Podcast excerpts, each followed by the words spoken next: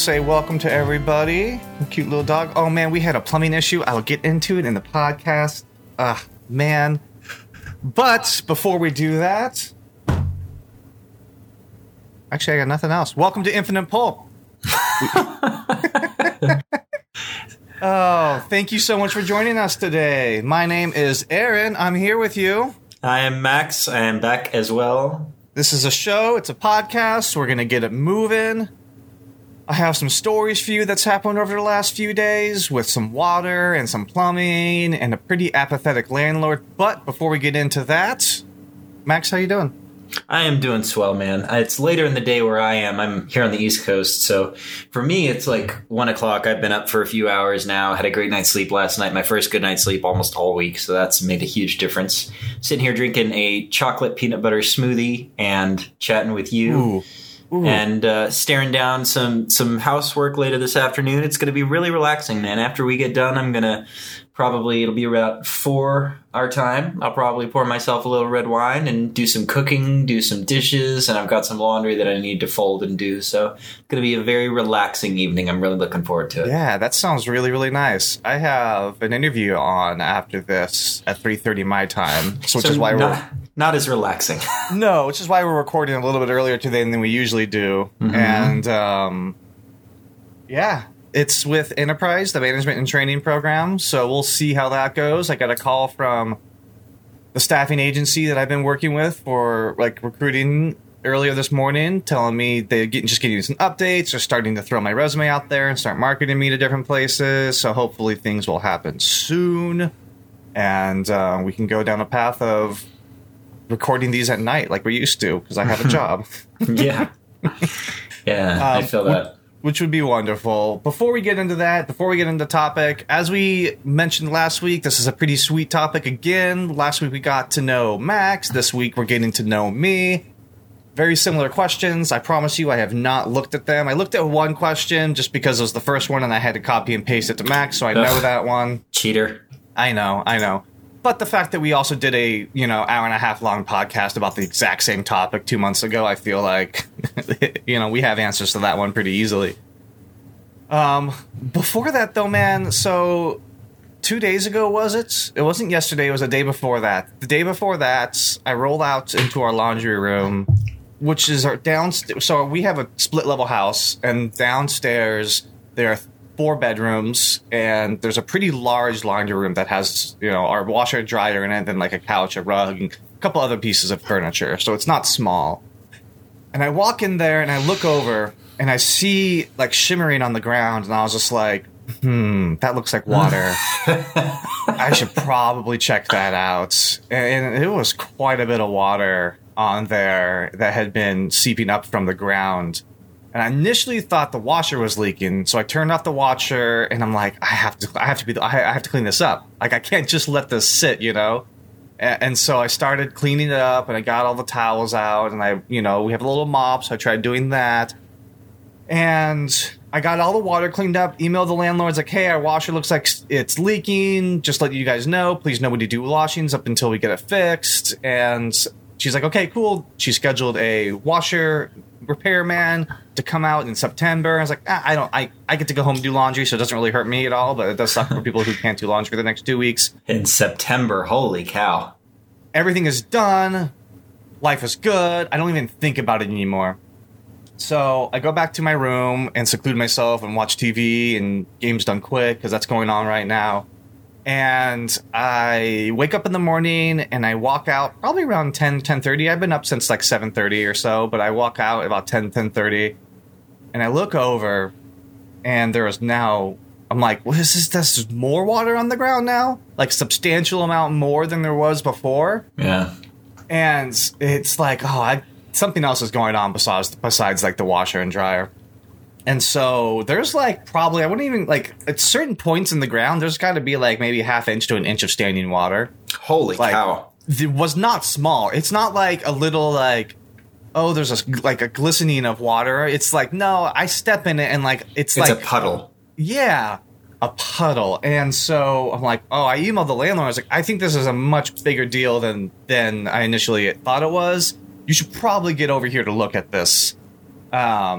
And the email I get back was, oh, that sounds like it's a drainage blockage. So you guys, all you need to do is just mop it up and towel it up. I'm like, I don't have enough towels to like do this. Like, there's not enough. And so I spent a good hour yesterday just trying to mop things up and like, and towel things up and try to convince my landlord that this was a bigger deal than it was. And like, ugh.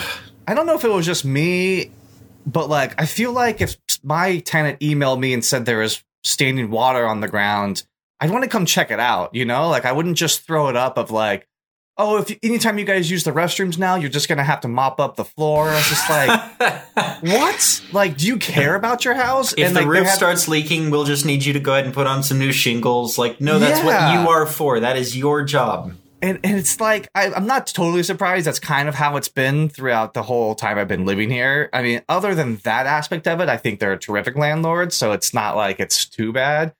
But I'm like, this just, I'm like, I told you, I think you should get over here right away. Like, it's not like I wouldn't just tell you that. I wasn't trying to be hyperbolic to you. Like, the floor's warped a little bit. I'm like, this is a bigger issue. And she's like, oh, just make sure you clean up the water so the floors don't warp. And I was just like, this is your house. Like, this isn't my house. Yeah. I don't care if the floors warp. Yeah. Like, if you want them not to warp, you should probably get yourself over here and help us clean this up. You know? And, like, I don't know. I was frustrated with her about it. The Pro Drain guys came today. They fixed everything.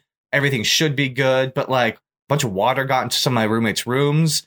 And, like, they weren't home. So, like, I made sure and tried to clean those up for them. And I didn't get all the water. And, like, I don't know, man. It was just... It's depressing the last few days. Yeah, it's a headache. A headache, along with other things that are going on. Just like, I don't want to deal with this right now. You know, like, I want to try to focus on other things. So that's kind of how my last few days have been going. Other than that, though, pretty good. I got that call from the staffing agency today, which lifted my spirits. I still haven't heard anything back from another company that I've been really hoping to get into. And they said that so we talked on LinkedIn. She reached out to me. We had a phone interview. I thought it went really well. She's like, I'm definitely going to recommend you to move forward in the process. You should hear something early or so next week. At least that's what I heard. She could have said early in the next few weeks. But she's like, if you have any questions, shoot me an email and I'll be happy to answer them for you. And so I did. I had a couple questions about their unions and I was just like, you know, if there's any next steps, I just want to do some research. So if you could give me the groups that you guys have for unions, that way I can look into maybe how big they are, what size, you know, what their collective bargaining agreement, if I could possibly find that. I know I couldn't find that, but still, like, what their general vibe is. And I haven't heard anything back from them. I emailed them on Sunday. I don't know when to, like, press the button and say, like, follow up again on it, because I don't want to seem like, I don't know. It's always that weird, like, when do you reach out? When do you not? But, like, having, like, radio silence, I don't know. I think I'm going to wait until next week. And if I don't hear anything, send them an email back. Because who knows, maybe the recruiter's on vacation in the first few days. You know, there's things that I may not know about that they're doing. And so I don't want to preemptively attack that. So there's that, too. So I'm excited to do the podcast because this is the fun time in my life. I'm really excited to get into it. And just talk about yourself for a little while, but not in an interviewee looking for a job kind of way. I know, which I have to do later today. Maybe I'll just throw them these questions like, well, these are the questions I answered earlier. You should just listen to the podcast. If you want to get to know me, hire me then. Now, the interview today shouldn't be too difficult. It's just the first interview out of like three, and those ones are usually pretty easy. They usually just kind of go over the job and ask a few questions, and then you're done. And so I don't ever usually have issues with these ones. It's the next few that are always the struggle when they get to the nitty gritty stuff. But before we do any of that and we get into our asking about myself, let's play a game. I'm excited about this one. I was watching this last week and I was like, you know what? This needs to be the next thing that we're going to try to do. And so I hope I have a couple good clues up here. And let's get started. So we're going to do What Am I Watching?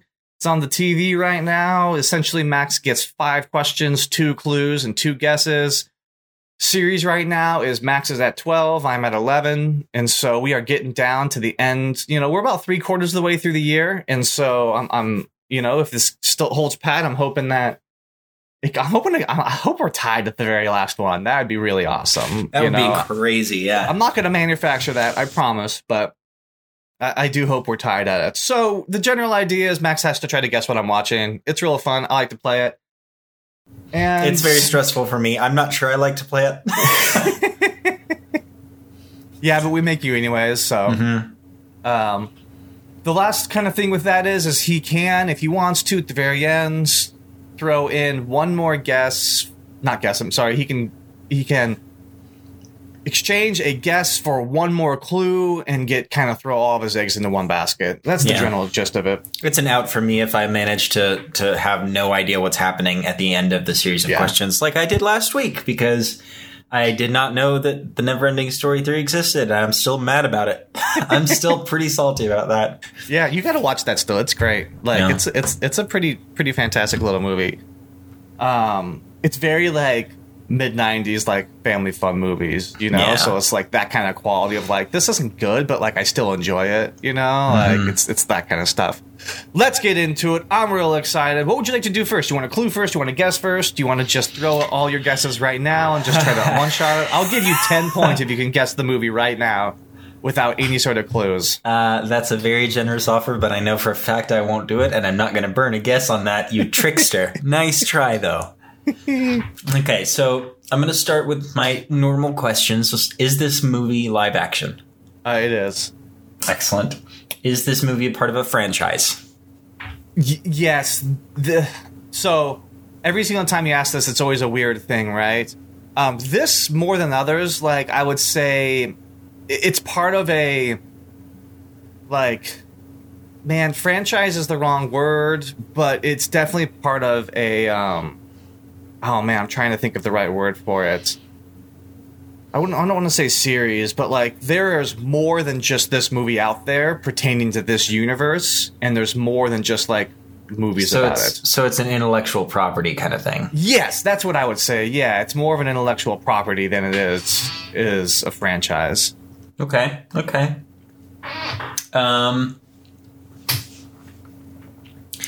Was it made after 2000? No, it was not. Okay, give me a clue. This movie is based on a 1960s TV series. Maybe it's rebooted, but I think it's based as more of a right call. Okay, give me my second clue. Let's just burn right through them. Yeah, many people have this movie confused as being made by Tim Burton, though he actually had nothing to do with it, even though it's quite visually similar to a Tim Burton rated movie. Ooh, interesting. Okay.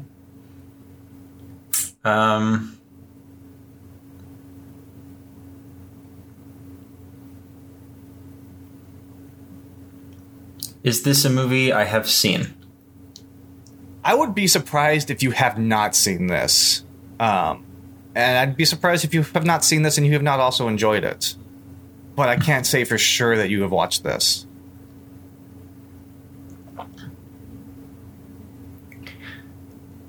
What genre is it?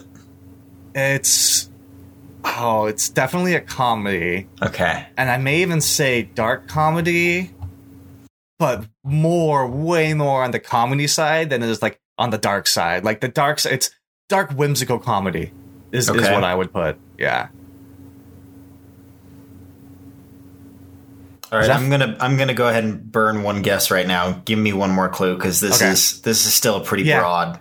Give me a second to find a good clue. That's fine, because I've still got a couple more questions, too. Yeah. And feel free to ask the questions. I was looking through the trivia on IMDb today about it, and everything was so specific, it was difficult to... Let me see if I can get a good one. Can I ask who is the lead actor? Is that a question I'm allowed to ask? Oh, that's a... Huh. I wouldn't say... I don't say why not. Yeah, but it also seems like kind of... I'm starting to ask more specific questions this time, and I'm not sure if that's okay or not. Like, we haven't really discussed this, everybody, so we're both kind of like learning as we go. I think we should probably tie that up into maybe like your big clue. Okay. Does that make sense? Like, if you're going to ask about a specific actor that I think is going to give it away, that's essentially like your guess for your clue kind of thing. Okay. Does that make sense? Yes. But yeah, you can, and I will give it to you. I actually, the main actor is Rahul Julia. Who? Who? Rahul Julia is the main actor for this. I've never heard that name in my life. Okay, then, well, hey, let me put it this way. Then I'm not going to count that as your other clue. Then, if you like, if it doesn't help you out at all, then I don't think it should count. There is another actor in here that you absolutely have heard of, and he is not the main actor, but he is the main part of this movie. You know, he's what the plot surrounds itself with. All right, yeah, go ahead and give me that. We'll burn that as a guess, as a clue. As a clue? Okay, so the plot is surrounded by a character played by Christopher Lloyd.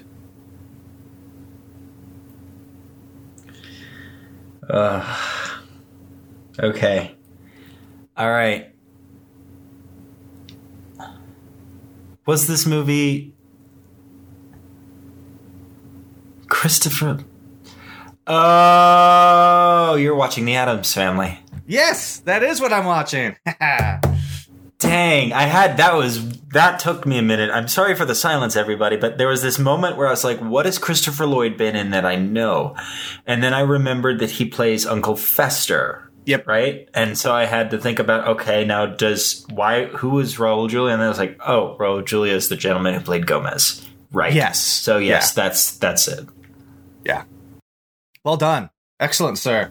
That's a very fun movie. I love that movie. It's so good. Yeah. There's so many good parts of it. Like they do the like subverting your expectations with their jokes, I think, so well, even though you know what it is because it's The Addams Family. I mean, they do so much of it deadpan, right? Like there's so much that's like ridiculously morbid and like, dark and funny, and they just don't even nobody even bats an eyelid about it, which is part of why it's so funny. It is. Like, I really commit. Yeah, one of the lines that I really, really like in it is Morticia's talking to like the lawyer and her friends and stuff because they're trying to take the money from the Addams, and Morticia's just like, Gomez is just so stressed out. He's coughing up blood. He's doing all this stuff. And, like, the lawyer girl looks, he's like, he's coughing up blood? She's just like, not as much as he used to. It's just like, oh, it's so good. And there's so many cool little ties to it from the TV show. There's a scene in here where Gomez goes down to the vault and, like, uses a whip and says, down, kitty, to a lion. And in the original 60s TV show, they had a pet lion named Kitty. And it's just like little references and stuff like that. Yeah, that's really cool. The movie opens with a Christmas song, even though it has like nothing to do with Christmas. It's really fascinating. Yeah, I thought about trying to throw in Christina Ricci somewhere in there, but that probably would have given it away even easier, since this is like one of her very first like famous roles. Mm-hmm. This movie's awesome. I love this, and I think Addams Family Values is also just as good. I never watched that one. Yeah, it's great. It's a little more. It's not as good, I would say, because they take it in a little different direction. But like Wednesday and Pugsley go to a like summer camp and like have to get along with all these other teenagers, and it's just awesome. Like just that's so good and funny. Yeah, highly recommend both of these. Yeah. I really love watching these. So excellent. Max is 13. Aaron is at 11. Woo! Pulled ahead. It only took us like 10 minutes. Yay. So that's good. So sweet. Let's get into it, because I don't know how long this is going to take. And I also have no idea what these questions are anymore, because I have gotten rid of them. And Max has hopefully a couple bonus ones that I don't know about, and we can go from there. I definitely have bonus ones for you. Excellent. Sweet. I'm excited. I'm nervous, you know, because I have a hard time picking favorites and things. And so this should be fun. Mm-hmm. But go for it. I'm ready. Okay. All right. So the first question is, what is your favorite author or book? And now, obviously, we did do an episode about this earlier, so you don't have to wax as lyrical as I did it during my episode. Yeah. So my favorite book, I'm going to stay the same. I've only read it once, but it's still my favorite book, and it's The Three Musketeers. And it's just it throws in just swashbuckling and just everything that I really love about that kind of genre. And I was like, it was my first like real classic what you would call classic literature book that I finished, and it made me like hit of like, wow, these are really like popular and good for a reason. Like they've lasted several hundred years because they're awesome, you know, not because like, to be fair. Also, I love the 1993 Three Musketeers movie quite a bit. Remind me who's in that one. Yeah, it's great. Kiefer Sutherland, Charlie Sheen. Yeah. Matthew That's a ridiculous Berry, movie. And Chris O'Donnell. Like, just a ridiculous set of movies. And I actually think that was the movie that we were trying to guess. I think you guys got right when we did that book stuff with Brandon, that episode. Yeah, dude, it's awesome. Yeah. My favorite author, as I stated in the earlier episode, is Haruki Murakami. And he's the first one that I've like dedicated to try to read all of his books. I also thought about Tolkien as maybe one of my favorite authors, just because I love the way he writes and the style that he writes in so much. But Murakami just kind of gets, you know, like he just scratches that itch of what I love about this kind of surreal fantasy world stuck inside of like real world stuff. Like the last book that I read with him was about somebody like discovering this really weird, like kind of scientist thing underneath, and like being like transported to a different, like otherly world. But then like you have two planes of action where he exists in the real world, but when he sleeps, he exists in this other world. And we don't quite know which one's real. And we, like one of them maybe because he's dead. One, we don't really know that. So it's just like, he just does a great job of like, and like, the characters in this book are kind of all ridiculous a little bit. Like it just, this stuff just doesn't happen to real people, you know, and everything is the best word for it. I would say is just like sultry. I feel like he writes people who are like sitting in an unair conditioned apartment with like very vintage, like kind of styling, somebody with a record player, drinking some whiskey, hanging out with women. Like that's kind of like the feeling I get. So it's just like everything that he brings just kind of makes me really happy. And as I said in the other one, it's the fact that like he'll be writing characters and he'll do a quick little one off of what they're thinking. And it just provides like such a good like example of like what I would do. You know, you're sitting at a bar, you're like, oh, I want to go play that pinball machine. And then you just keep on talking to the person you're talking in front of you. Like, that's it. And like, he writes that stuff into his novels. And I think that's just kind of fascinating. So I'd recommend people start out with the Hear the Wind Pinball book. It's a book that is, it's two books kind of, but they only sell it as one book now because they're both kind of short novels, novellas maybe even. And essentially, it's a trilogy. It's called the Rat Trilogy because his best friend, his name is Rat. And so the first book is just about, honestly, them hanging out, maybe starting a company together in a bar. And like they kind of discuss liking pinball. And the next book is about him searching out this pinball machine that he loved that was in that bar that's no longer there. And when he gets to find the factory, like the pinball machines start talking to him about like why he's there and like what he really needs to do. And then the third book is about the character Rat going off and like taking care of somebody's property. And then this, like the main character going out and like trying to find him because like he needs to do something. It's just fantastic. It's wonderful. And so they just did a sale on Amazon where I got one of his books for like $2 and I'm about ready to start another one. It's exciting. I'm very excited about that. So, and he's Japanese, which I just always had a love of that culture and that kind of styling, so it definitely helps. Yeah, and definitely. Fun fact about him, I think from everything that I've read this a few different times, I still don't know if it's real, but from what I've read, he writes his books in English, then translates them into Japanese, and the Japanese translation gets translated into English for like English audiences. Really, like weird. It's really weird from like the way like it, I've read that a few times, though I don't know for sure if that's actually something that's real or not. Yeah, I mean. Take it with a grain of salt, obviously, because it seems like, especially if he's writing in pure English, like there's no reason why they wouldn't use that manuscript for the English release. No, absolutely. But if he is writing in pure English and then moves to Japanese, that means like the books that we're reading are like his like initial copies, you know, because a lot of times, like sometimes not a hard time, but like when you're trying to read something like The Count of Monte Cristo, which has been written in French and was translated into like old English, like those things are so hard to read sometimes. Yeah. Just because like I have a hard time reading old English anyways. I tried reading Treasure Island once and I like could kind of follow it, but like had a hard time really enjoying that book just because I have a difficult time grasping my mind around that style of writing. Yeah. Yeah, sure. So there it is. Excellent. Well, thank you for sharing. I appreciate it. It's a good refresher for those of us who haven't thought about that since the book episode. What about your favorite movie? It's The Dark Knight. That's an easy one for me. Really? I just love that movie so much. It's the movie I watch when I'm sad.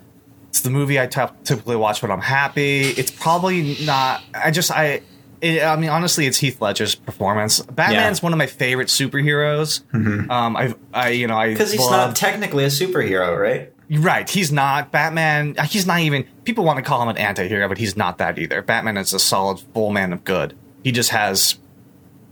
He has contingencies that allow him to do other things. But he's a hero. I like Batman... Mostly just because probably the animated series is where I got that love. And then I really loved the Batman movies in the 90s.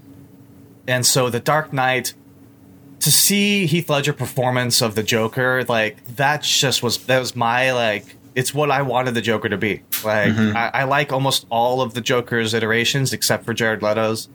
And it's just, it's so good. And the movie, it just is so well paced, and you can have the really only gripe that I have with it is the shortness that Two-Face shows up for, but like it kind of works in the world that no one was trying to build, and so it's just every single time that interrogation scene with when Batman's trying to figure out what where Rachel is and where Dent is, like. That's one of my favorite scenes in all of movie history. Like it's so good. It's so amazing. So yeah, it's because of Batman, but it's mostly because of what Heath Ledger did as the Joker. I just find that so amazing and so good. Yeah, he was an incredible performance. He gave an incredible performance during that movie for sure.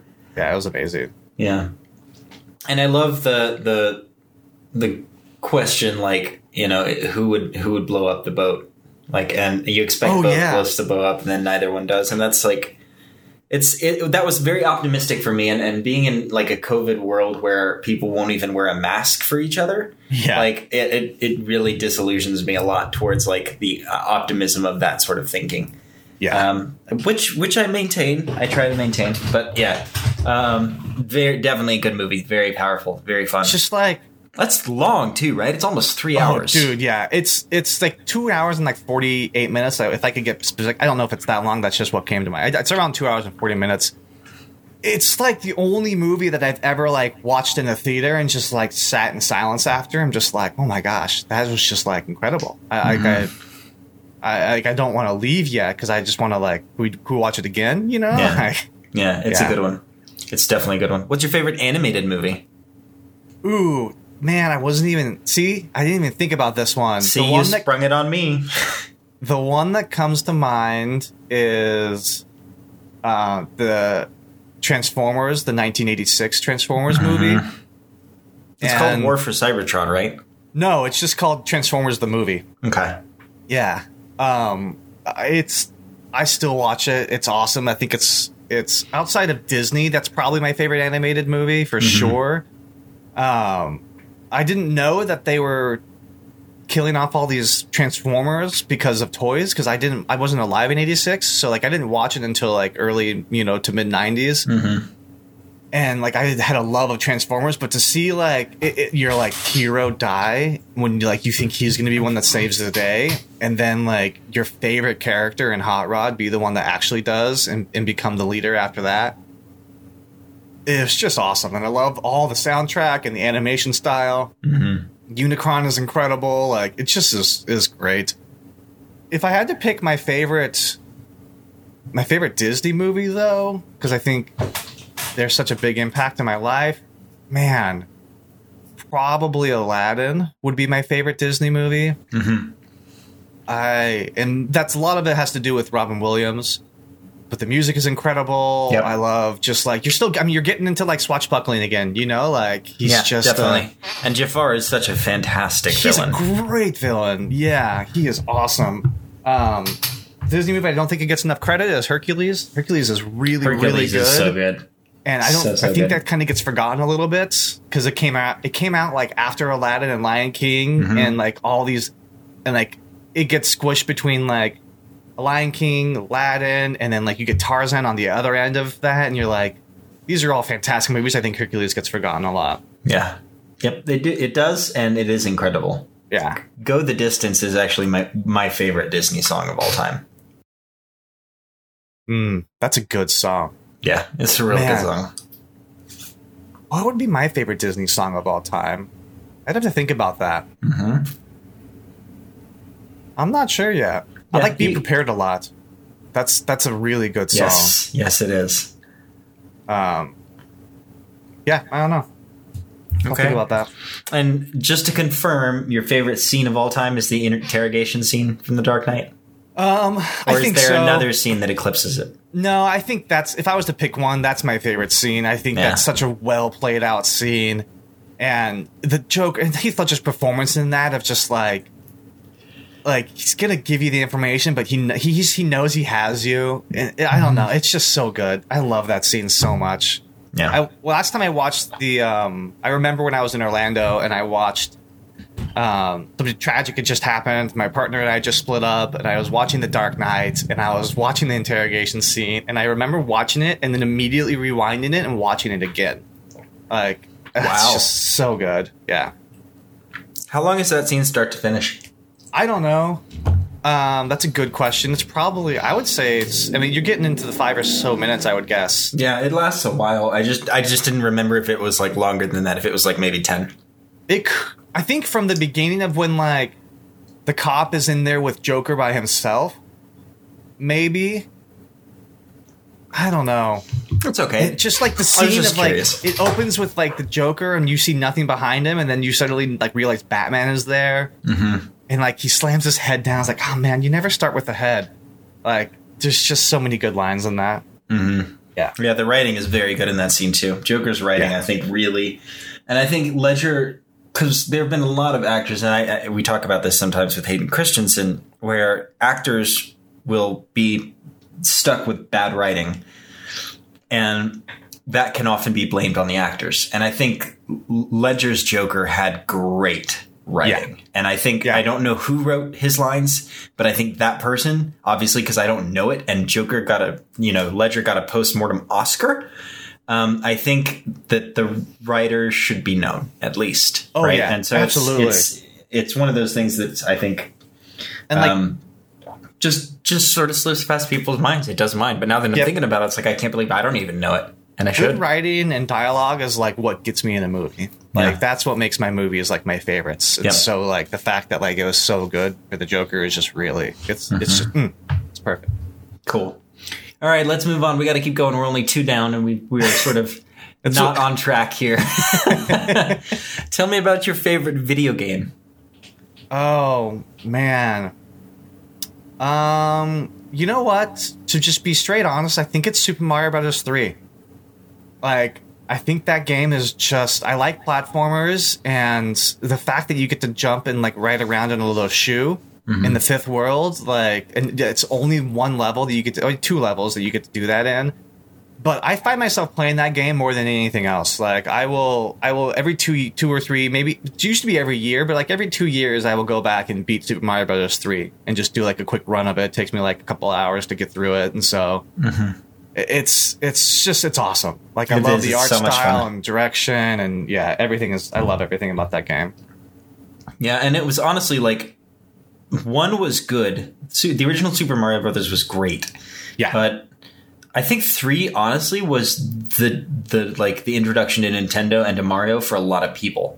Yep. Because, like, it popularized it in a way that 1 and 2 hadn't, right? Because 2 wasn't even originally programmed as a Mario game, right? Which is why it feels kind of weird. Right. It was some other game, and then they just slapped Mario sprites on it and called it good. But Super Mario Brothers 3 was, like... And you got the new colorful, like... graphics with it, you know, like the raccoon tail. Oh gosh, yeah, and it's just there's so many fun little secrets in that game. Yeah, it really led to. I mean, that game popularized Mario in a way that I don't think had been done yet, and it, you know, that catapulted into, you know, Super Mario 64, and you get Sunshine. Like, I don't know. I think Mario is probably my favorite series of games. It's the only one mainline game that I haven't beaten for Mario is Sunshine and the Galaxies, because I never had a Wii U or a GameCube. I had GameCube, but I never had Sunshine. But hopefully they're gonna. I think they're gonna. There was leaks a couple of months ago that Sunshine is gonna be ported to the Switch. Which I'm all for that. It should be. Yeah. It really needs to be. That's probably my favorite Mario game of all time. Yeah. Yeah. Excellent. All right. So what's your favorite theme park ride? Oh, man. That's a tough question. It always fluctuates between Pirates of the Caribbean and Splash Mountain. Mm-hmm. And I think I would have to give it to... Splash Mountain. I've made the most memories with other people. Yeah. On Splash, and the song is super catchy. Like when I was switching jobs at Disney World, in between my college programs, I was given you're given a few options about where you wanted to try to go to. Mm-hmm. And so I wanted to go to attractions because I've always wanted to work in an attraction. And my top three choices, my top two choices were Splash Mountain and Pirates of the Caribbean. Mm-hmm. And I love Pirates, but I think Splash adds that level of thrill, like when you go down the big drop that Pirates doesn't have, that just kind of solidifies it for me. Yeah, I love Splash so much, and I'm absolutely all for the new redesign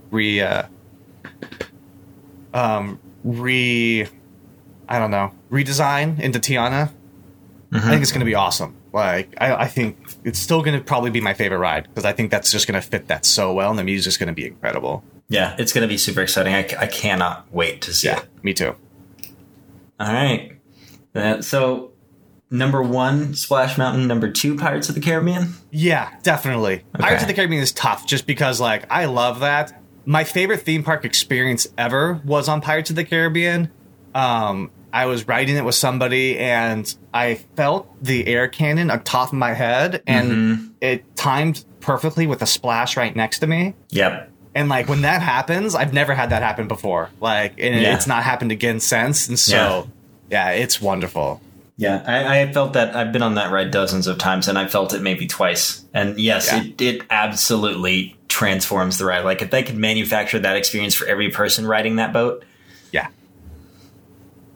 I will say, if I could ever get a chance to go to Shanghai and do the Pirates of the Caribbean ride in Shanghai, I'm sure that's going to be my favorite. If you've not looked up ride tracks on YouTube of that ride, you have to go do it, because it is incredible. Okay. Like, it's so cool. You have to look that up. And this is Tokyo Disney? No, Shanghai. Okay. Yeah, look up Pirates of the Caribbean, Shanghai Disney, and it's amazing. Like, okay. I don't know if I could experience that and not, like, I would probably want to ride that over and over and over again. Like, and not ride it all day. Yeah. Oh my gosh. Yeah. It's so good. So this is good. This is actually a natural transition into one of the extra questions I had, but it's fun because it's coming up right now organically. So I'll go ahead and dive into it. Are you the sort of person who can listen to a song over and over again? Or do you have to listen to different songs? Like, if you hear a new song and you're really grooving with that song, will you listen to it for an hour at a time? Yeah, absolutely. Yeah, 100%. Maybe not an hour, but, like, I will listen to it over and over again. My dad and I are the types of people that if we rented a movie and we both really enjoyed it, we'd start it, like, right away again, just because we wanted to watch it again before our rental, like, expired. I remember getting a CD from my friend that he had made with all these different songs on it, and the Mission Impossible 2 theme song was on there by Limp Bizkit, which is a terrific song. Yes, it is. I listened to that like the entire bus ride, and that's all I did. I just replayed it over and over and over again. So I absolutely will do that. It's the same reason I watched some TV shows, and like I'll finish them, and like I will immediately start them over again. Okay, cool, good to know. I think that probably ties in some to the sort of passionate disposition that we both have, because I tend to do that too. But I was just like, I was double checking if you did or not. Yeah, and it makes sense. All right, what about your favorite band? Who's your favorite band of all time? Yeah, that's easy. It's Blink-182. Okay, excellent. And I assume your favorite song of all time belongs to them? No, my favorite song of all time is actually Rhapsody in Blue. That's fascinating. I don't think I knew that. By George Gershwin. Like, oh my gosh, that song is so, so good. It's 14 minutes long, and the highs and lows that he puts you through in that song are just incredible. I highly, highly recommend anybody who enjoys Rhapsody in Blue to go check out the Fantasia 2000 visual album that Disney's put together, because they do a Rhapsody in Blue in old New York, where these there's 4 or 5 parallel storylines all going on at once, and like they all kind of meet together and conglomerate in some way. Like this person losing his job, and this person making some other mistake leads to this other person getting another job. Like, it's fascinating. And so you definitely should check that out. But yeah, it's just, that's one of those songs that the musicality of it just makes me so happy. And I love that. Cool. Interesting. My favorite Blink-182 song though is Man Overboard. Okay. Which is actually not on any of their albums. It's only on their greatest hits album. So it was never released as a on-album song. It was only a single. That's really interesting. I don't think I've ever heard that one. I'm going to listen to that after we get done here. Oh, dude, so good. It's the perfect balance between punk and what Blink-182 did with punk. Mm-hmm. You know, it meshes those two things together where you have Travis doing a really punk beat and you have Mark with a driving bass line, and the lyrics are just, they're great. Also, I don't care about Tom or Mark or Matt Skiba now that he's in the band. I like them no matter what. I don't have a favorite, I don't have a Tom era versus what they are now, because they're not the original band anymore. Right. Okay. And what's your favorite style of music? It's pop punk. It really is. It just gets me going, and that drives directly from Blink-182. Blink-182, Fall Out Boy, Mayday Parade, not Death Cab, the other one. Oh, gosh. Oh. It's Brendan Urie's band. Panic at the Disco. They have Panic at the Disco and Fall Out Boy are literally the same band. They are. Yeah, absolutely. And then Mayday Parades, even though they've gotten a little more harder now, not early, but mid Green Day when they came out with American Idiot, just that whole early 2000s pop punk stuff that kind of Blink ushered into the era, that stuff. My second favorite is definitely psychedelic rock, though. That stuff's awesome. Okay, what can you give me an example of one of your favorite bands from that genre? Yeah, Tame Impala, psychedelic rock, Pond, King Gizzard and the Lizard Wizards. Okay, those kind of guys. They're amazing. Mild High Club, Cherry Glazer. Yeah, those, they're all incredible, and you'll know. Oh, Unknown Mortal Orchestra. They're amazing too. They're definitely in my top bands as well. Cool. We haven't done the top 10 bands episode, have we? Probably not. We should do that. Yeah. Did we do a top 10 albums though? We did something top 10 music related. I don't think we did. So I think we did. We did a music episode where we talked a lot about that stuff, but I don't think we ever did any sort of tops. I'll go back and look at it, but I don't think we ever did a top. I think you and I were talking after our Power Rangers about doing some sort of musical episode where we're sharing music with each other. Yeah. So we'll have to workshop that, figure out how to do it, but I think we can get that done too. Yeah, absolutely. I think that sounds like a great time. But until then, tell me about your favorite job. I'm pretty sure I know the answer to this one, but, let's see. Yeah, it's the parking lot job at Magic Kingdom. Actually, I was gonna guess that Splash Mountain was more fun for you. That's delightful for me to hear. No, Splash Mountain was not nearly as... Splash Mountain was way more rigid and strict, this parking lot at Magic Kingdom, it's not even a job. It's just get together with guests and hang out with them while you talk to them on the back of a tram. and like the breaks that you would get, you know, where you would go in and you'd be sitting down on your lunch break for an hour when it's supposed to be 30 minutes. And then, or like the breaks you would get, and you'd get a 30-minute break and go out to the van and they would drive you around. And then like, oh, it's time for your next break. And they would just drop you back off in the break room. So you'd have like practice. Like, honestly, it was fun. Like, I really liked all the people that I worked with. It was fun being at the park at night. I really enjoyed all of that. Splash Mountain was also really fun, and I had a great time with those folks. But the times I was actually working, I had way more fun at the parking lot than the times that I was actually working at Splash, you know? Yeah. Okay. All right. Well, that's a delightful surprise to me. I did not know that. Who's your hero? Oh, man. That's a good question. I haven't thought about this one at all. Well, have you thought about Enrique Iglesias? Because he can be your hero, baby. Let's see here. Goku is my hero. I'm not joking. Like, no, I'm just laughing because it fits so well. Like, the dude just inspires me. Like, he has a playful, fun attitude towards things, and he's just the, like, you know, he has compassion for all of his enemies, and he, like, has all this stuff, and his answer to things is let's eat food and train more. You know, like, it's, yeah. Yeah, definitely. I've taken so much more inspiration from Goku over the last few years than I have a lot of other characters and a lot of other folks. Fascinating. That's really cool. I like that a lot. What did you want to be when you were a child? Ooh, I wanted to play in the NBA. And I thought that was just a dream that I had, like, in middle school and, like, late elementary school, but I found a paper that I wrote in second grade about what you wanted to be when you grew up, and that's what it was. Really? And I thought that was really fascinating. At second grade, I was so into basketball, I already knew that's kind of like the path that I wanted to go down. Yeah, that's impressive. So, but yeah, and coupled with mild talent, you know, it kind of fools people a little bit, you know, or fools yourself a little bit for sure, but yeah. Yeah, that absolutely would have been my dream, and I think if I could have picked anything after that, it probably would have been to play baseball. Yeah. As much as I didn't care for baseball growing up, like, it's such a fun little sport to play, you know. Mm-hmm.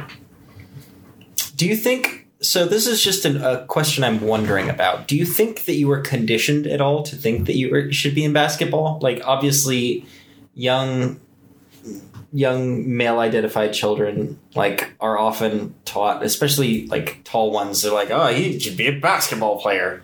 You know, like, I'm sure that you got that a lot without even realizing it. Do you think that's something that could have factored in? Probably, but the fact that, like, I loved doing it so much, like honestly, man, I used to go out and play basketball almost every single night because we had a little hoop at our house, and I'd play every night. Like, if it was raining, I'd still go out there and shoot around and play. You know, and so, like, there was a passion for the game, you know, that I had, that I really enjoyed and loved, that I knew that I would, you know, people did tell me I was tall, but, like, I'm not now. I mean, compared to, like, playing in the NBA, you know, right. Like, I'm not, like, I'm tall for, like, an average person, but not for, like, you know, I'd be one of the shortest players in the NBA right now, you know, so, like, yeah. Growing up in a small town, it definitely hampered any sort of ability to play at a higher level just because, like, I grew up playing down low in the post a lot more than I did on the wings, you know? And so, like, it wasn't until I started playing spring basketball in high school and that kind of stuff when I was, like, slotted in as a guard instead of, like, a five, you know? Yeah. Playing on teams that had kids that are, like, 6'10", 6'8", 6'9", that kind of stuff. So, like, they're, like, actual, like, post players and stuff. But, yeah, I never had. I wanted to do that, but that was never going to happen. Even if I would have had talent to do that, it was never going to happen because I don't have that, like, competitive win at all levels kind of drive that you kind of need to be professional sports, you know, athlete. And I also am way too unselfish on the courts to ever, like, get recognized. Does that make sense? Like, yeah. I would get yelled at on the by my coaches for passing the ball when they wanted me to take 10 more shots a game. You know, and so I'd much rather lead you to a basket than, like, take one myself. Yeah. Yeah, I totally get that. I was always that way too, but not because I was generous, but because I knew I couldn't shoot for anything. Yeah. So I was like, give it to someone who can at least have a hope of putting it in. Yeah. And what would you sing at karaoke? So I think I would sing Are You Gonna Be My Girl by Jet, because I know all the words. Can your voice go that high? No, it can't. Can you do the high notes, the shrill? I can't, which is the problem of like why I've never actually done it. Because like that song just slaps for me. I love that song. That's a lot of fun. But I can't go that high.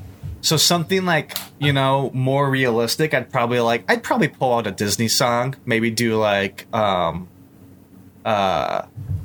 Like Me or Bare Necessities. I really like the I want to be a man. Yeah. Man cub. Yeah. Like that. My brother was right before his wedding. We were out at my aunt and uncle's having a little tiny dance party on their deck. And that song came up from Jungle Book, and both my brother and I just started like shimmying to it. And like, all I really want to do is the scat part that Baloo does, because that part's so awesome. But if I could sing that high, it would be Are You Gonna Be My Girl? But I can't, so it'd probably be some sort of Disney song. Yeah. We were watching a TV show the other day, and Are You Gonna Be My Girl came on, and I had forgotten that they remastered that song after it became popular. So there was an initial release version that was not nearly as energetic. It was still sort of like high energy and fun, but it was maybe a 7 or an 8 out of 10 instead of the 11 out of 10 that the remixed version was. Yeah. And that's really interesting to me, to realize that like there was this whole period of time and culture that didn't have the remastered version. Right. Yeah. And go ahead. No, I said that's fascinating. I didn't know that. I'm gonna have to see if I can find that old version of it to go through it. Yeah. And it's fun for me just to know that bands couldn't go back and remaster their music if they want to. I know there are a lot of bands who don't because they nail it the first time, but I think, you know, if there's a song that isn't quite there and you want to remaster it and make it better, I love that idea. I love the idea that nothing is static in the creative world. Yeah. Okay. If you were on a vacation, if you're going to take a vacation, if you were a vacation, excuse me. These are Aaron's questions that he wrote up and I am butchering them. If you were a vacation, what kind of vacation would you be? I'd be a cruise ship vacation. Yeah. Because all you have to do, because I'm not going to go to the port. I could if I wanted to, but I may. I probably won't. But what I want to do is just lay around and eat food and just like walk around the deck and just check out different things, you know? Mm-hmm. Like, I love standing behind people in the gambling section and just like watching them gamble and that kind of stuff. That's super fun, especially when they have like those games out in the front that like are really difficult to beat, but there's always a line of people trying to like win that one prize, you know? And It's just like, I get food pretty much all the time. There's set times where I like, these are the meals, but you pretty much have access to food as much as you want to. I can just lay around and drink. Yeah, it's the perfect like lazy, like I don't have to think vacation. Like my favorite thing to do sometimes, like when I'm on vacation, is just like not have to think about things. Yeah. And so like that cruise is just perfect because it encapsulates everything for me. Yeah, I know those all-inclusive destination spots are like that for a reason. Yep. That makes a lot of sense. I get that. I totally get that. I think it also is consistent that you're a no outside alcohol allowed kind of human. Yeah. Yeah. Absolutely. It doesn't make sense at all, but I think it's funny.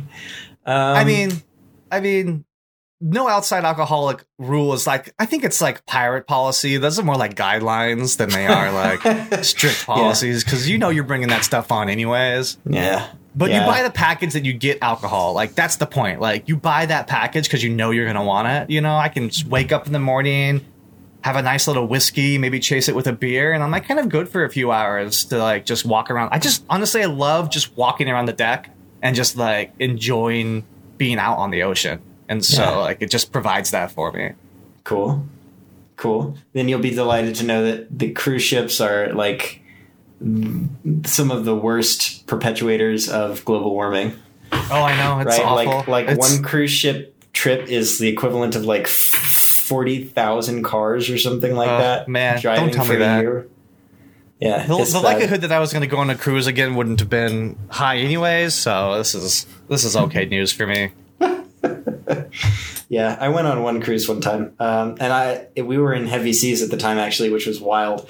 So we took a cruise out of Scandinavia down and around from the west side of Sweden down and around the peninsula over into Oslo, and we had heavy seas, and so the ship was like almost 45 degree angles up and down on either side. Yeah. At one point. And I was like out of my mind scared because I knew about the Titanic and I was maybe 12. Yeah. Right. But I was like, we're all going to die. This is it. And my dad was laughing the whole time. He's like, they're built to be on the water. It's fine. Everything's going to be fine. You're okay. I love the rock of the sea. Honestly, man, just that little tiny sway. Cause I stand and sway anyways. If you watch me when I stand still, I don't. I move back and forth. Mm-hmm. So it kind of just motions me to I had never thought about that. That is absolutely... that absolutely checks. Yeah. Yeah. So you must also love hammocks then, huh? Oh, dude. I love hammocks. Yeah. I'm so sad I don't have my hammock. I had a hammock my entire time in Florida. I put it on the balcony. Let me tell you what. Hammocks are perfect. You invite a woman over, make her some dinner, and you want to go sit out on the balcony? Oh, you want to sit in the hammock? Because who doesn't want to sit in the hammock? Mm-hmm. And you buy those Brazilian or Mayan hammocks that cocoon you a little bit. So when you sit down with somebody together, you have to you can't sit apart. You have to sit together. It's a perfect little machine. I do love a hammock.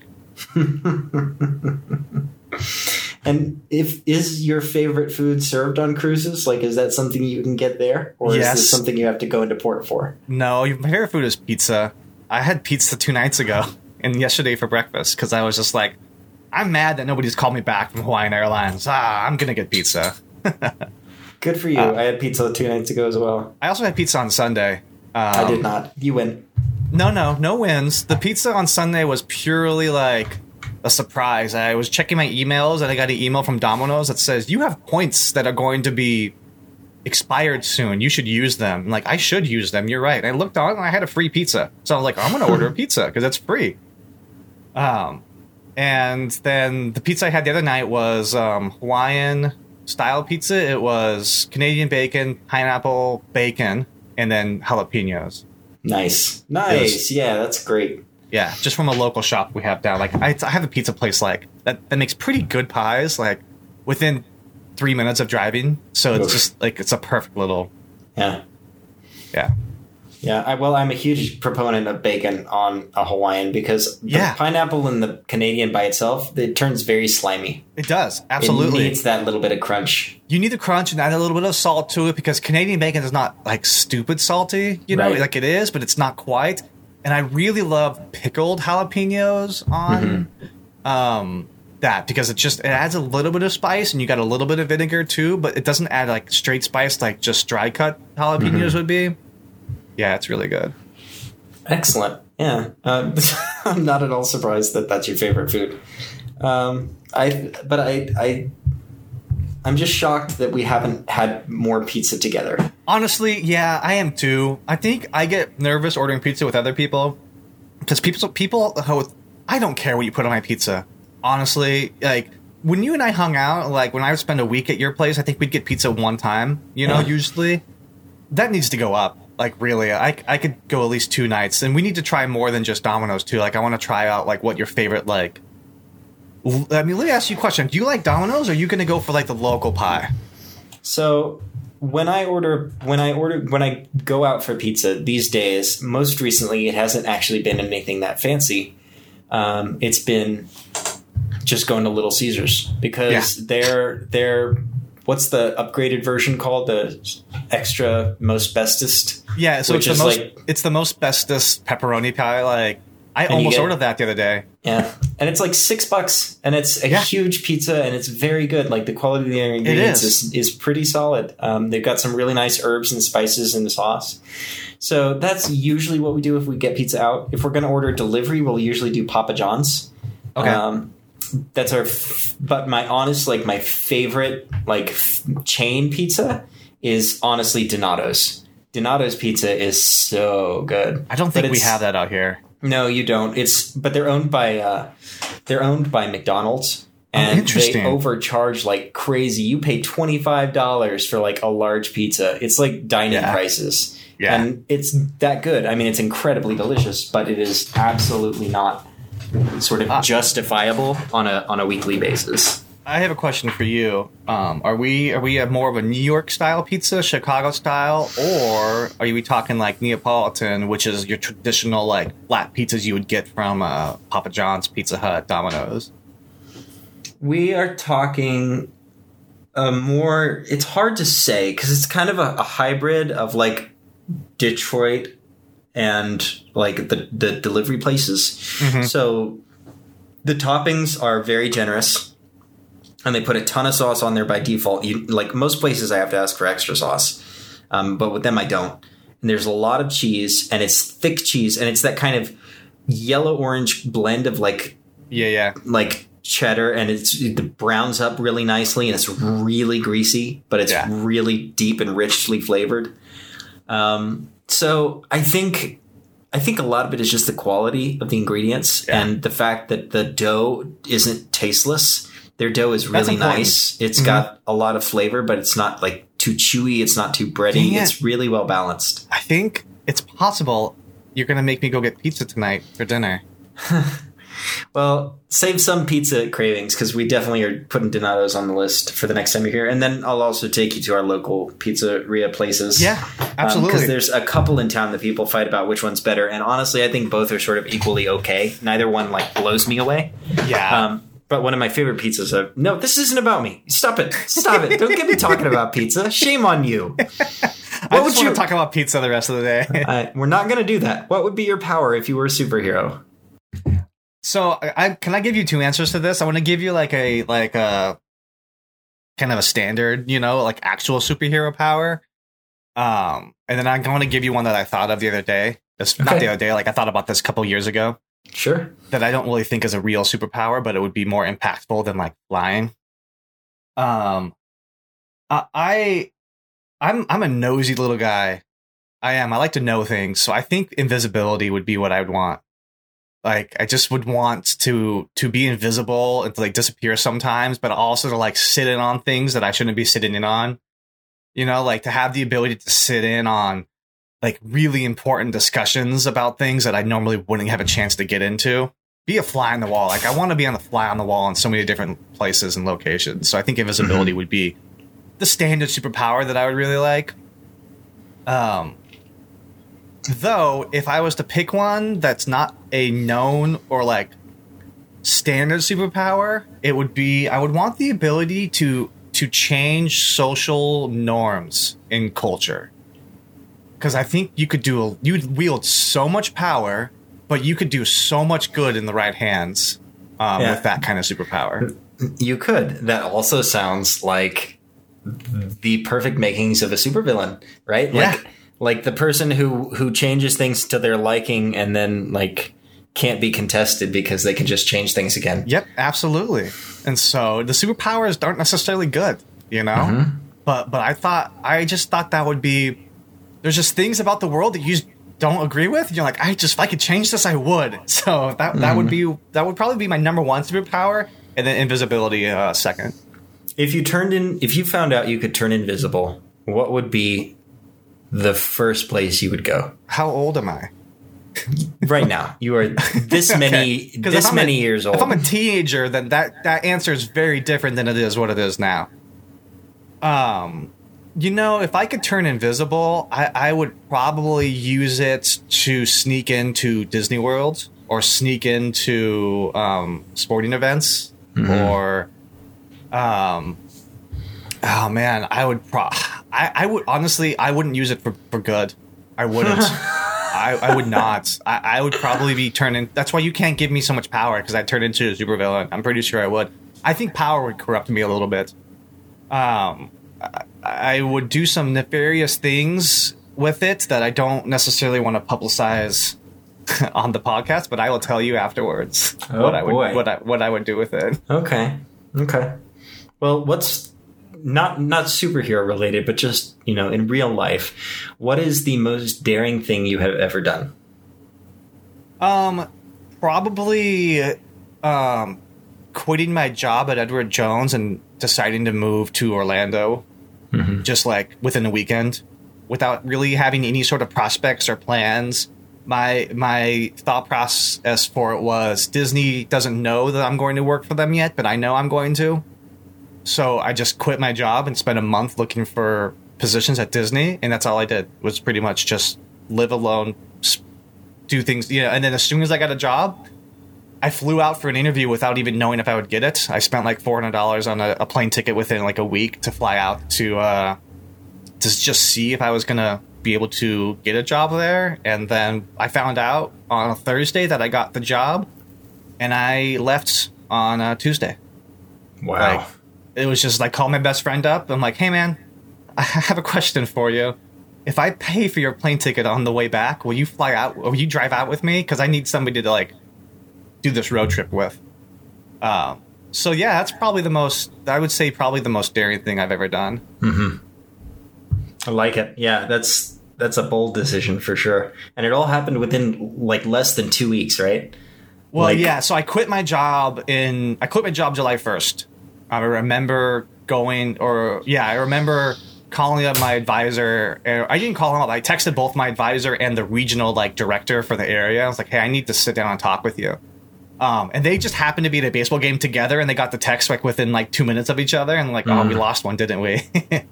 And so that was in July, and it took me a couple months to get a job at Disney, because I was trying to figure out which ones and trying to do things. And the way Disney works is you can't apply to hourly roles more than one in once every 6 months. So like I had to be so careful about which one I applied to figure out which one I would actually get the job to. And so I ended up, it was September. It was like end of August. I finally got a call back from them and said, hey, we're going to bring you in for an interview. I was like, can I do this over the phone? I said, no, you have to be here for it. And so I flew out the next 2 days. In like 2 days, I got a plane ticket and flew out and did my interview. And while I was at Florida interviewing for something else, I got an email for my call center job. And they said, hey, we want to interview again. Can you come tomorrow? And I was like, yes, I can. I happen to be here. And I was talking to the recruiter at Disney about it, and they're like, oh, you should take that job. Don't take the like part-time hourly guest relations role in like the boardwalk, which is what they were offering me. Yeah. Take this job if you can get it, because it's going to pay more and it's full-time. Like, you definitely want to be there instead. So it just kind of magically worked out together, you know? Cool. And yeah, it was great. And then the most daring thing I did after that was quit my job at Disney and move back here. Yeah. Yep, that they definitely motivate daring choices. That's for sure. Yes, they do. What was your favorite subject in school? PE, if you can call that a subject. Things that maybe were outside of PE that I enjoyed doing was probably, I don't know, man. I didn't like school all that much. So maybe science class was really fun. I enjoyed that quite a bit. I liked health class a lot because I really enjoyed learning about the body and learning about like all these different diseases that we can contract that unless we're careful, you know? Yeah. Like I thought that was pretty fascinating. So I would say if it's a real subject outside of like having recess, you know, PE, it was definitely health class. Did you have a favorite segment in PE? Like a time of year or something? Yeah, that you did. I really enjoyed it when they just let us play like basketball. Like, we would do like, you know, like in middle school, you would do these different, like, you know, segments out, like, let's learn this sport. And like we did volleyball in the fall, and then you moved into basketball in the winter. And I always enjoyed that a lot. And then we would also in high school PE play this game that my PE teacher called Dragon Ball. I think, man, does that connect? I think it does. Dang, I didn't even put that together. And you have like a little it's those smaller dodgeballs. I don't know if you kind of found those like plushier, smaller dodgeballs. Yep. And then we put tape on the end of a court where those like pads are at the end of the basketball court. And so that's what the goal would be. And then you would tape out before that where you couldn't cross over if you were like and you couldn't run with the ball. So it was all like, or like you only take like 3 steps or something. So like there's all these different intricate, it was almost like indoor ultimate frisbee, like hand soccer. Like it was so much fun. And my buddy and I would, like one of my best friends, him and I would always try to end up on the same team together because we had all these different like intricate things that we would do to score and stuff. Like you could stand right outside the goal and like somebody could pass it for you. It's just great, man. It is so much fun. It sounds like Calvin Ball. I'm sure it is. It's probably the same, like, everywhere, you know? It's not like, and people are just calling it different things. No, Calvin Ball is from Calvin and Hobbes, the comic, just made up. Like, make it up as you go. Yeah, okay. Yeah, I would love to walk through that with you at one point. Maybe we'll have a Dragon Ball Day and talk about Dragon Ball, the show, and also Dragon Ball, the game. Oh, yeah. For now, we should probably keep moving, though, because I have definitely let us slack off here a little bit. Do you collect anything? I have a collector's mindset, and knowing that, I try not to collect anything. Does that make sense? Like, yeah, yes. If I buy an album, if I listen to somebody's music, I have to listen to all of their albums. Like, yeah. I want everything that.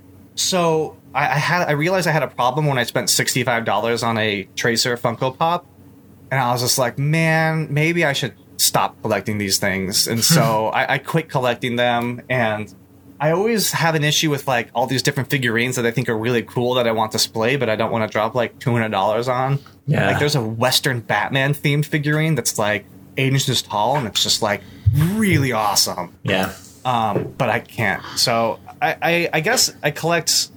I collect movies if I can, but I don't know. Not really, but I would if I went down that path. Mm-hmm. Yeah, I totally get that. I'm much the same way. And those figures are just, you know, they are so beautiful these days that it's impossible not to justify spending that amount of money. They really are gorgeous. The Nika line of Turtles figures that they've done for the movies are gorgeous. They're just so, so pretty. And the turtle, they do them from the original 90s, Ninja Turtles first movie. And then they've gone into, like, Secret of the Ooze, so they have, like, Tolkien and Rezar, and they have, like, Super Shredder, and, like, the Foot Clan. Like, they have, you can have a whole set. So, and they look real. Like, they look real. Like, yeah. I've seen people put them in, like, different scenes, and it looks like it's a scene from the movie. It's awesome. I really want those. They just released a picture of the Geralt figure from who's the guy that did Spawn? Todd McFarlane's Toys. Just released their figure. Cool. It's gorgeous. It's really beautiful. Yeah. Okay. What of the five senses would you say is your strongest? My sense of style. My sense of taste probably is my strongest. I don't hear very well. My sight's going a little bad, and I definitely don't smell all that well. But I had a really good friend who's really big into food, and he once told me, he said, if there was somebody's palate I trusted, it would be yours. And so I think I have a decent taste for good food. And I think I have a decent taste for putting things together to make good food, too. Like, I feel like I can taste something that's being cooked and being like, this is what needs to be added to this to make this what I like. Cool. Do you do a lot of cooking? Yeah. I do a lot of cooking, really simple, like you can do a lot with butter, pepper, and salt, and a little bit of garlic, like that just alone. And I'm starting to branch out into different seasonings. I could never, like, be a cook, like, creatively, because I don't know enough about the spices of the world to, like, no, turmeric is this flavor, so this is what needs to be added to this to make it what I want. Like, I don't really have that knowledge. But I pretty much, you know, unless I'm going out to eat, like, I'll cook. Like, last night I made my own KFC gravy bowl. You know, I made mashed potatoes, and I made the gravy, and I made the pea. Like, I just kind of put everything together, and I like doing that kind of stuff. Yeah, a lot. I like cooking a lot, but I like cooking maybe, like, narcissistically or self-centeredly. I like to make good tasting food. So I don't even know if, like, I enjoy the aspect of cooking or if I enjoy the product of, like, this tastes really good and I did it. Like, that satisfaction makes me really happy. It's like making somebody laugh at a joke, you know? Yeah. Like, you get that same kind of feeling. Yeah. Yeah, yeah, absolutely. And honestly, I think either is totally justifiable. I don't think there's one that's better than the other. You know, people always say the journey's better than the destination. It's like, it depends on the destination. It absolutely does. And it also depends on the journey. I went to my best friend's wedding. in Michigan on a 10-hour drive with my partner at the time, and that was a miserable journey. But I loved the wedding, and it was awesome. Yep, that definitely happens. Yeah. Okay, this is probably my favorite question on this list. If you had a warning label, what would yours say? Oh, man. Probably will talk entirely too much and too loud if you get me going on something I love. That's a very small warning label. That's perfect. You get me on one of my passions, and I will sit down with you for hours discussing that. You know, that has to, like... I'm sure that's wrapped up in like ADD stuff and that kind of things, you know, but it's like listening to the same music over and over again, you know, like, like I can sit down and talk to you about Dragon Ball for 4 hours, you know, just because like, I just love it so much. Yeah. Cool. Yeah. I just am imagining you as an action figure with that like warning label on it or something like, what it's just like you pull the string and like goes on for 3 minutes about like, why Goku's better than Superman. Yes. But the warning label itself like is so long that it covers the entire front of the packaging, and so you can't see the character. And so you have to like peel the sticker back a little bit, and there's like more warning label on top of that. You pull the sticker back and it's just your face like, hey. It's like, yeah, that makes sense. The warning label would be sense. Like, well, this is what I do, and let me tell you why it's this way, because I feel the need to justify to you why I feel this way about this. You know, I can't just tell you. I'd have to like justify the reasonings behind the actions. The only action figure that will ever justify itself to you verbally. Yeah. Now, why did you do that? My arm should not have been there. If you could sit down for a beer with someone, who would it be? That's a good question. Probably Ryan Reynolds.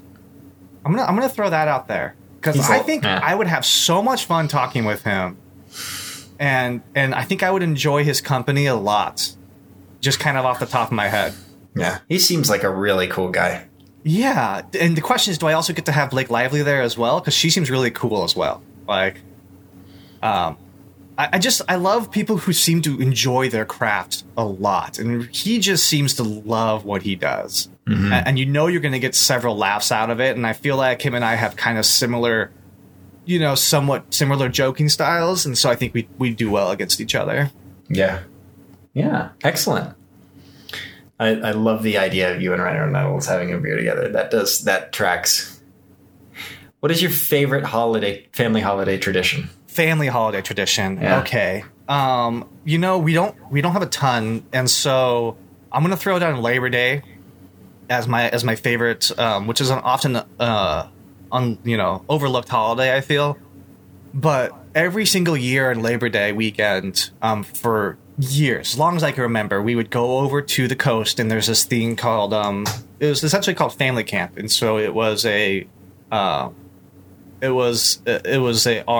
our church didn't put it on, but was always involved in it a lot. And so you'd go over there and my mom always had tons of vacation time. My dad worked for himself, so we would always stay longer and show up earlier than was supposed to be. So we'd always like stay like 2 days longer just at the camp, hanging out with like other families who did the same thing. Cool. But like you would go to, it was like, it's like summer camp all packed into this one little weekend, because you'd have friends there that you'd only see that one time a year, and you'd sit around the campfire, and you know it wasn't quite, you know, glamping, but you know it was definitely like camping in tents, but there was a shower, you know, and like, you know, there was a mess hall that you could do, you know, part of the camp. And so like I like camping with showers a little bit, you know, like that's my style. Let's do state park camping. And so I did that, I mean, every single year for my entire life up until, like, I moved to Orlando, we went. And even this last year, we went again. And we actually went so often that they reserve the same spot for my family every single year.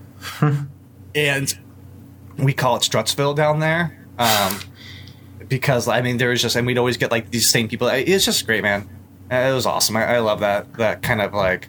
It was one of the only times we like went camping every single year, and it was just enough for me. I don't need to camp a lot, but that was perfect. Cool. And if you had to describe yourself as an animal, which one would it be? I actually got this question during a pageant that our high school did to like raise money for people. For I think it was Children's Miracle Network that we were doing. I can't exactly remember, but I got this question on stage, and I stand by my answer that I would be a pug, because I'm just like weird and goofy and like just like, but also like incredibly loyal, like as a dog would be, you know. And I'm always gonna be there for you if you need me. But like I have that like weird goofiness to me that all pugs have. Uh-huh. Yeah. That's that's maybe the first time I've ever heard that answer to that question. I think it's great. It's a terrific question. What's your favorite type of alcoholic drink? Oh, in general, and then we'll get specific. Yeah, it's whiskey is my favorite alcoholic drink for sure. Okay. What's your favorite whiskey to drink straight? I don't want to cop out and say the same as you, but honestly, it's probably High West whiskey, to be honest. I discovered that a while back, and they just it's so smooth. Mm-hmm. It really is. I love just Scotch, whiskey, kind of anything that has to do with that style, I'm into. So you throw down a Macallan 12, I'm going to enjoy that just as much as a High West. But still, like, if I had to pick it, it would, you know, I'm just going to say bourbon instead of just, you know, a specific whiskey brand. Yeah. Yeah, just bourbon whiskey is going to be my favorite thing to drink straight. What about mixed?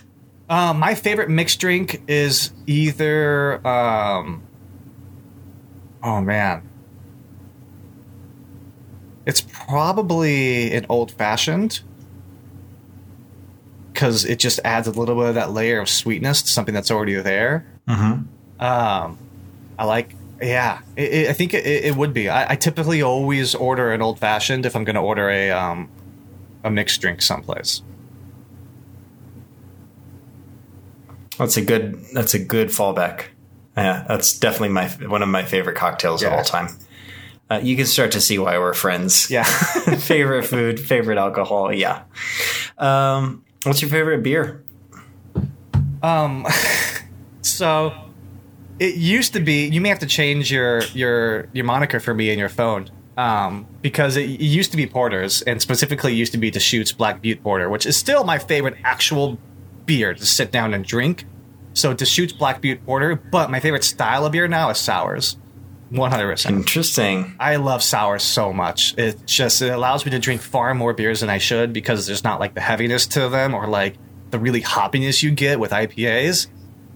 And I love sour food. Like, I'm the kind of guy who likes to just eat lemons sometimes, or like always goes for the warheads. Those used to be my favorite candy when I was growing up. And so you mix together a sour with that kind of like a little bit of beer flavor, and it just... It's amazing. I need to move back to the East Coast just so I can drink more sours, because the West Coast is falling behind just so sadly. We are still in the IPA craze over here, where there's like 40 different IPAs and like 2 sours available. Yeah. It's really sad. Yeah, that's hard. Well, the next time you come out this way, I'll definitely take you to the Sour Brewery. We did that when you were here before, but we need to go back again. Oh, yeah, absolutely, man. Like, I remember when we went to the Sour Brewery, because I think that's when I beat you at cornhole, and then we went to the bar, and you beat me at darts. It was perfect. It was just like, we had a porter when we were drinking and doing darts, and we had sours when we were doing cornhole. I mean, it was great. That was such a good night. Yeah, it was actually Black Butte on draft. It was. I know, because they just put... Like, just recently, the few months before that, they had started selling and distributing on the East Coast, and I was so excited because Asheville was, like, one of the only places on the East Coast you could actually get it. Mm-hmm. Yeah, it was wonderful. Yeah, it was definitely destiny. Do you have a bucket list? And if so, what's on it? I don't have a bucket list. I've never really thought about that. I think if I were to have a bucket list, really the only thing I really want to do in my life that I haven't already accomplished or, like, is go to Japan, probably. Mm-hmm. That's probably the only thing that, like, I would feel like I'd be missing out if I didn't do that. But I traveled decently, and I've definitely got to experience, you know, like, I just, if I feel like I want to do something, I typically just try to go out and do it. And so it's, yeah, I've never really even tried to think of trying to have a bucket list. To me, it's never really appealed to me. But if I were to say there's one thing that I absolutely would really want to do, I also really want to go to Japan, and I want to go to a cat cafe, and I want to shop in all the different Japanese stores that they have over there, and, mm-hmm. and look at the giant Gundam figure, like, statues that they have. Like, mm-hmm. Yeah. So this ties in neatly to the next question. Where is your favorite place in the entire world to go?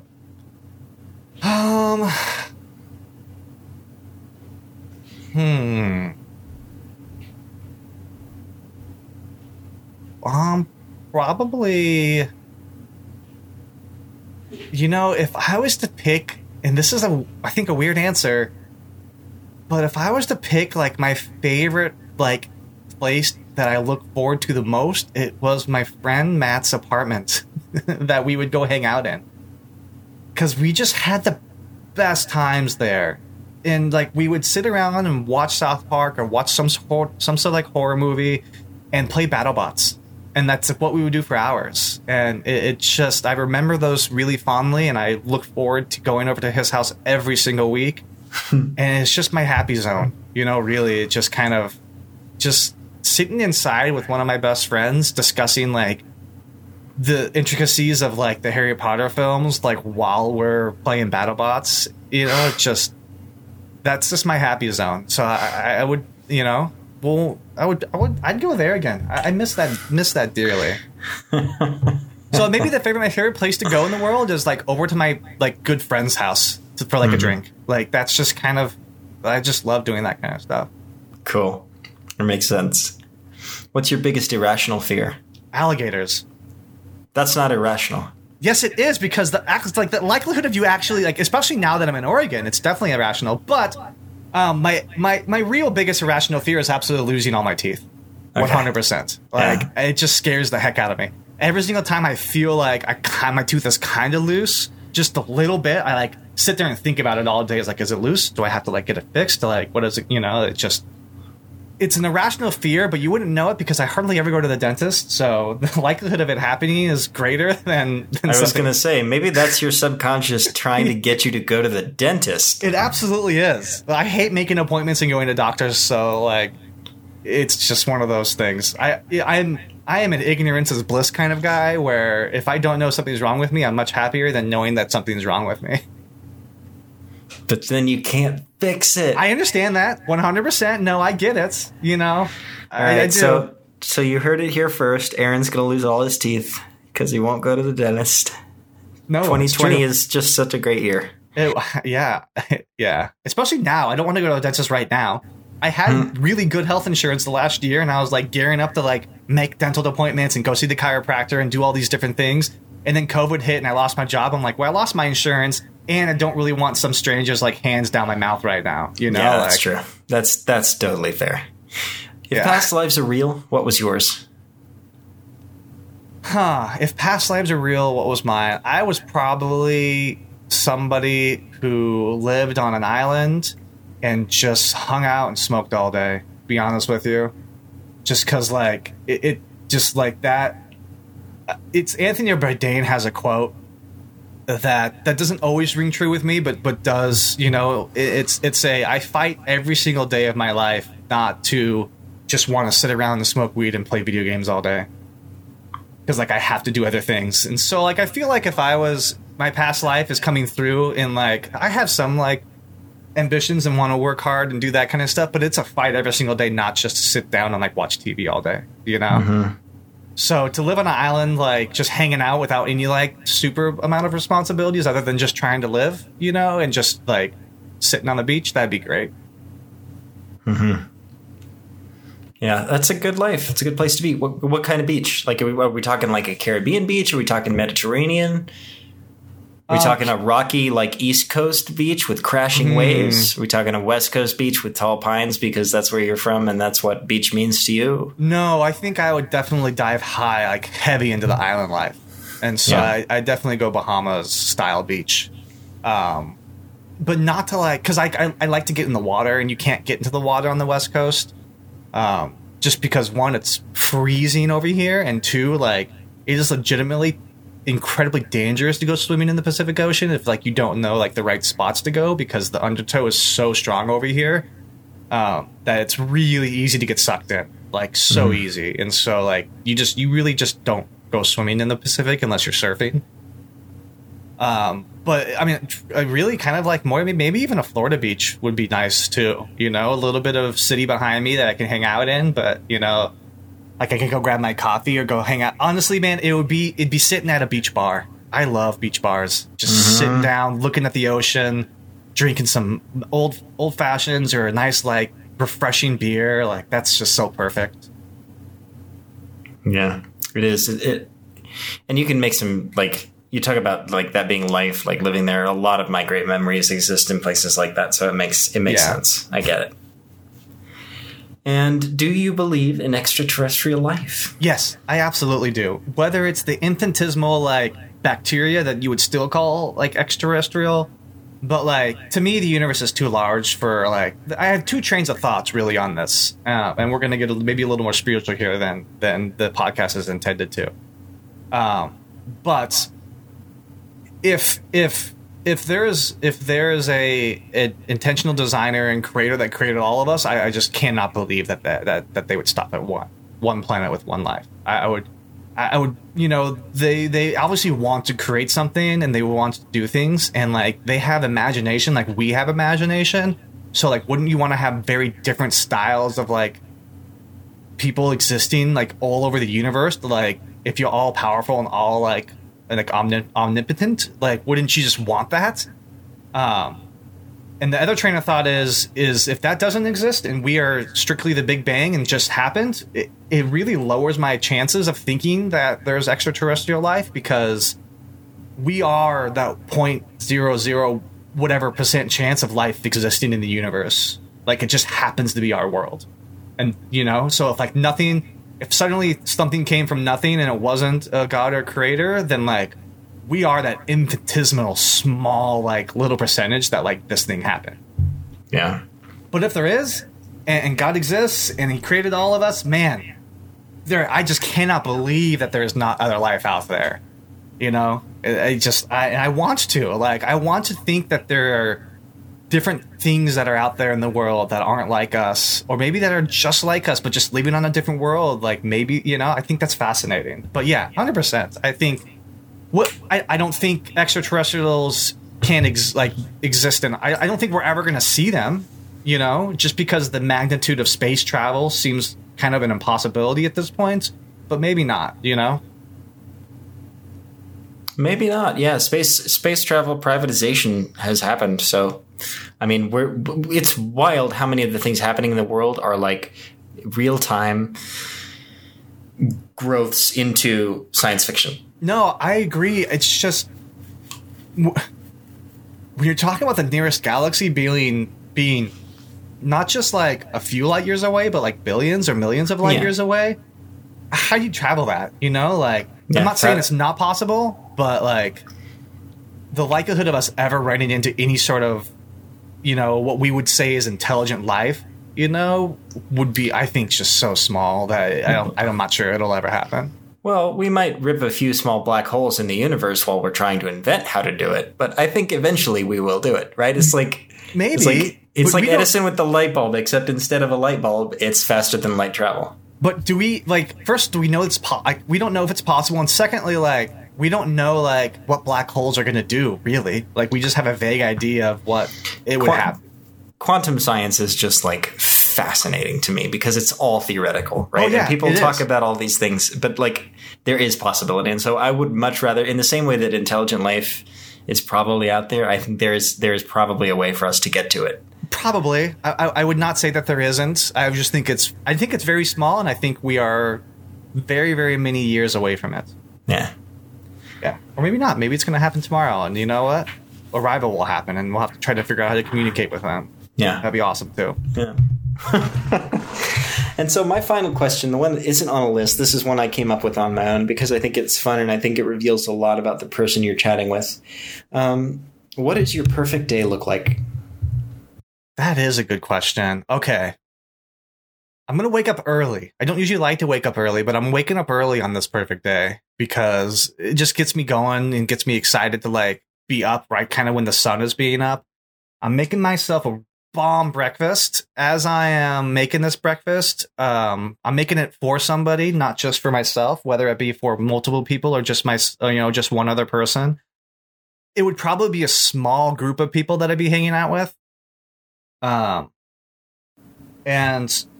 I think we would make a really good breakfast, go get some coffee, and spend a couple hours in the theme parks in the morning.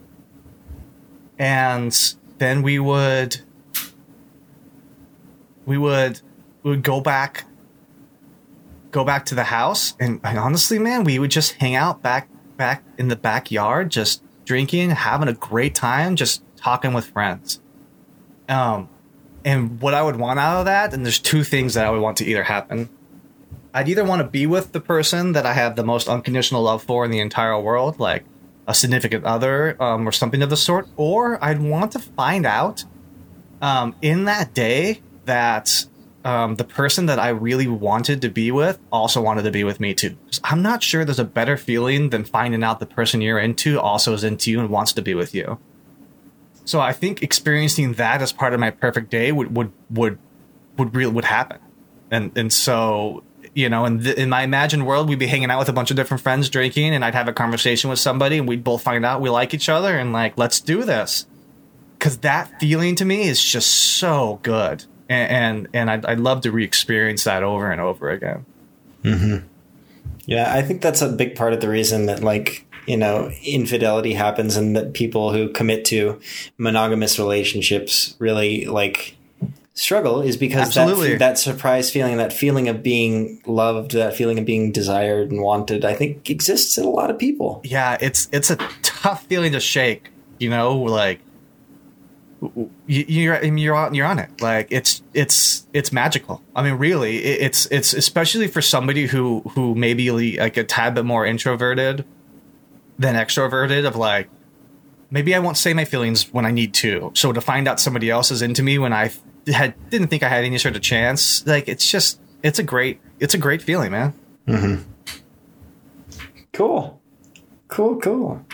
Well, that wraps it up. That's our questions for Aaron today. Aaron, I'd like to thank you so much for sharing all of you. Are there any things about yourself that we didn't touch on through these questions that you would like to point out or sort of leave us with at the end of the episode? Ooh, that's a good question. Probably that if you asked me these things next year, they would be different because I'm ever changing in my answers to a lot of these things. And just yeah, I don't really know. We explained a lot, and I think we went through a lot of things that I really enjoyed, and I don't have any sort of grandiose parting words for you other than the quickest way to just if you can sit down with me in a place I'm comfortable, that's gonna make me happy, and I'm happy to hang out and talk and do everything you want to do, and let's kick it, but I think the biggest part of my personality that is I tend to gravitate toward things that are really comfortable for me instead of trying out really uncomfortable new things, which is why my favorite place in the world is being comfortable with my friend in his apartment, and so that's the way to my heart. You find, and you know what? I discovered the other day that if you want to talk about love languages, I think my love language is connecting with people who have similar interests that I do. Mm-hmm. Nothing gets me more excited and happy than to sit down and dissect and talk about things, into great detail and really dig into a topic. So to find somebody who has the same sort of love and passion for something that I do, it just automatically makes me just want to be with them and hang out with them more. Yeah. All right. Cool. Well, I think that wraps us up for today. Sweet. Thank you for the questions. Those are awesome. I forgot a lot of them. I was surprised and didn't know how to answer some of them. So I'm glad we went through them. I learned some stuff about myself today as well. Cool. This is exciting. We will be back. Okay, so next episode, because I've figured it out and I have planned and I have considered when's going to post. And if we're on the same posting schedule, we are going to start actually getting into horror and creepy stuff. in the next episode. So this should release about the end of September-ish. And so I have a whole plan for October, and be prepared. And if you don't like Halloween or horror, you may want to skip this month, because that's all October is going to be about. And I'm really excited about it. And so I have a lot of... Stick around and find out many of the reasons that we love horror, and maybe you can find yourself convert. Like, I didn't always like horror, and I have come around, and I would love to talk about that and explain why. Absolutely. And we're going to have some guests. We're going to figure it out. So we're going to go from there. But yeah, it's going to be a really, really good time. I have a lot of horror movies to watch between now and when we're going to record our top 10 favorites, just to make sure I can get them. But yeah, I'm really excited about this. So that's it. That's all for today we have for you. Go be happy and merry. If you want to answer any of these questions, send them in. podcast@infinitepulp.com. We'll be happy to read it on there for you. Or if you have any questions or anything else, let us know. And we'll be here for you. Thank you so much for joining us, though. Bye, everybody.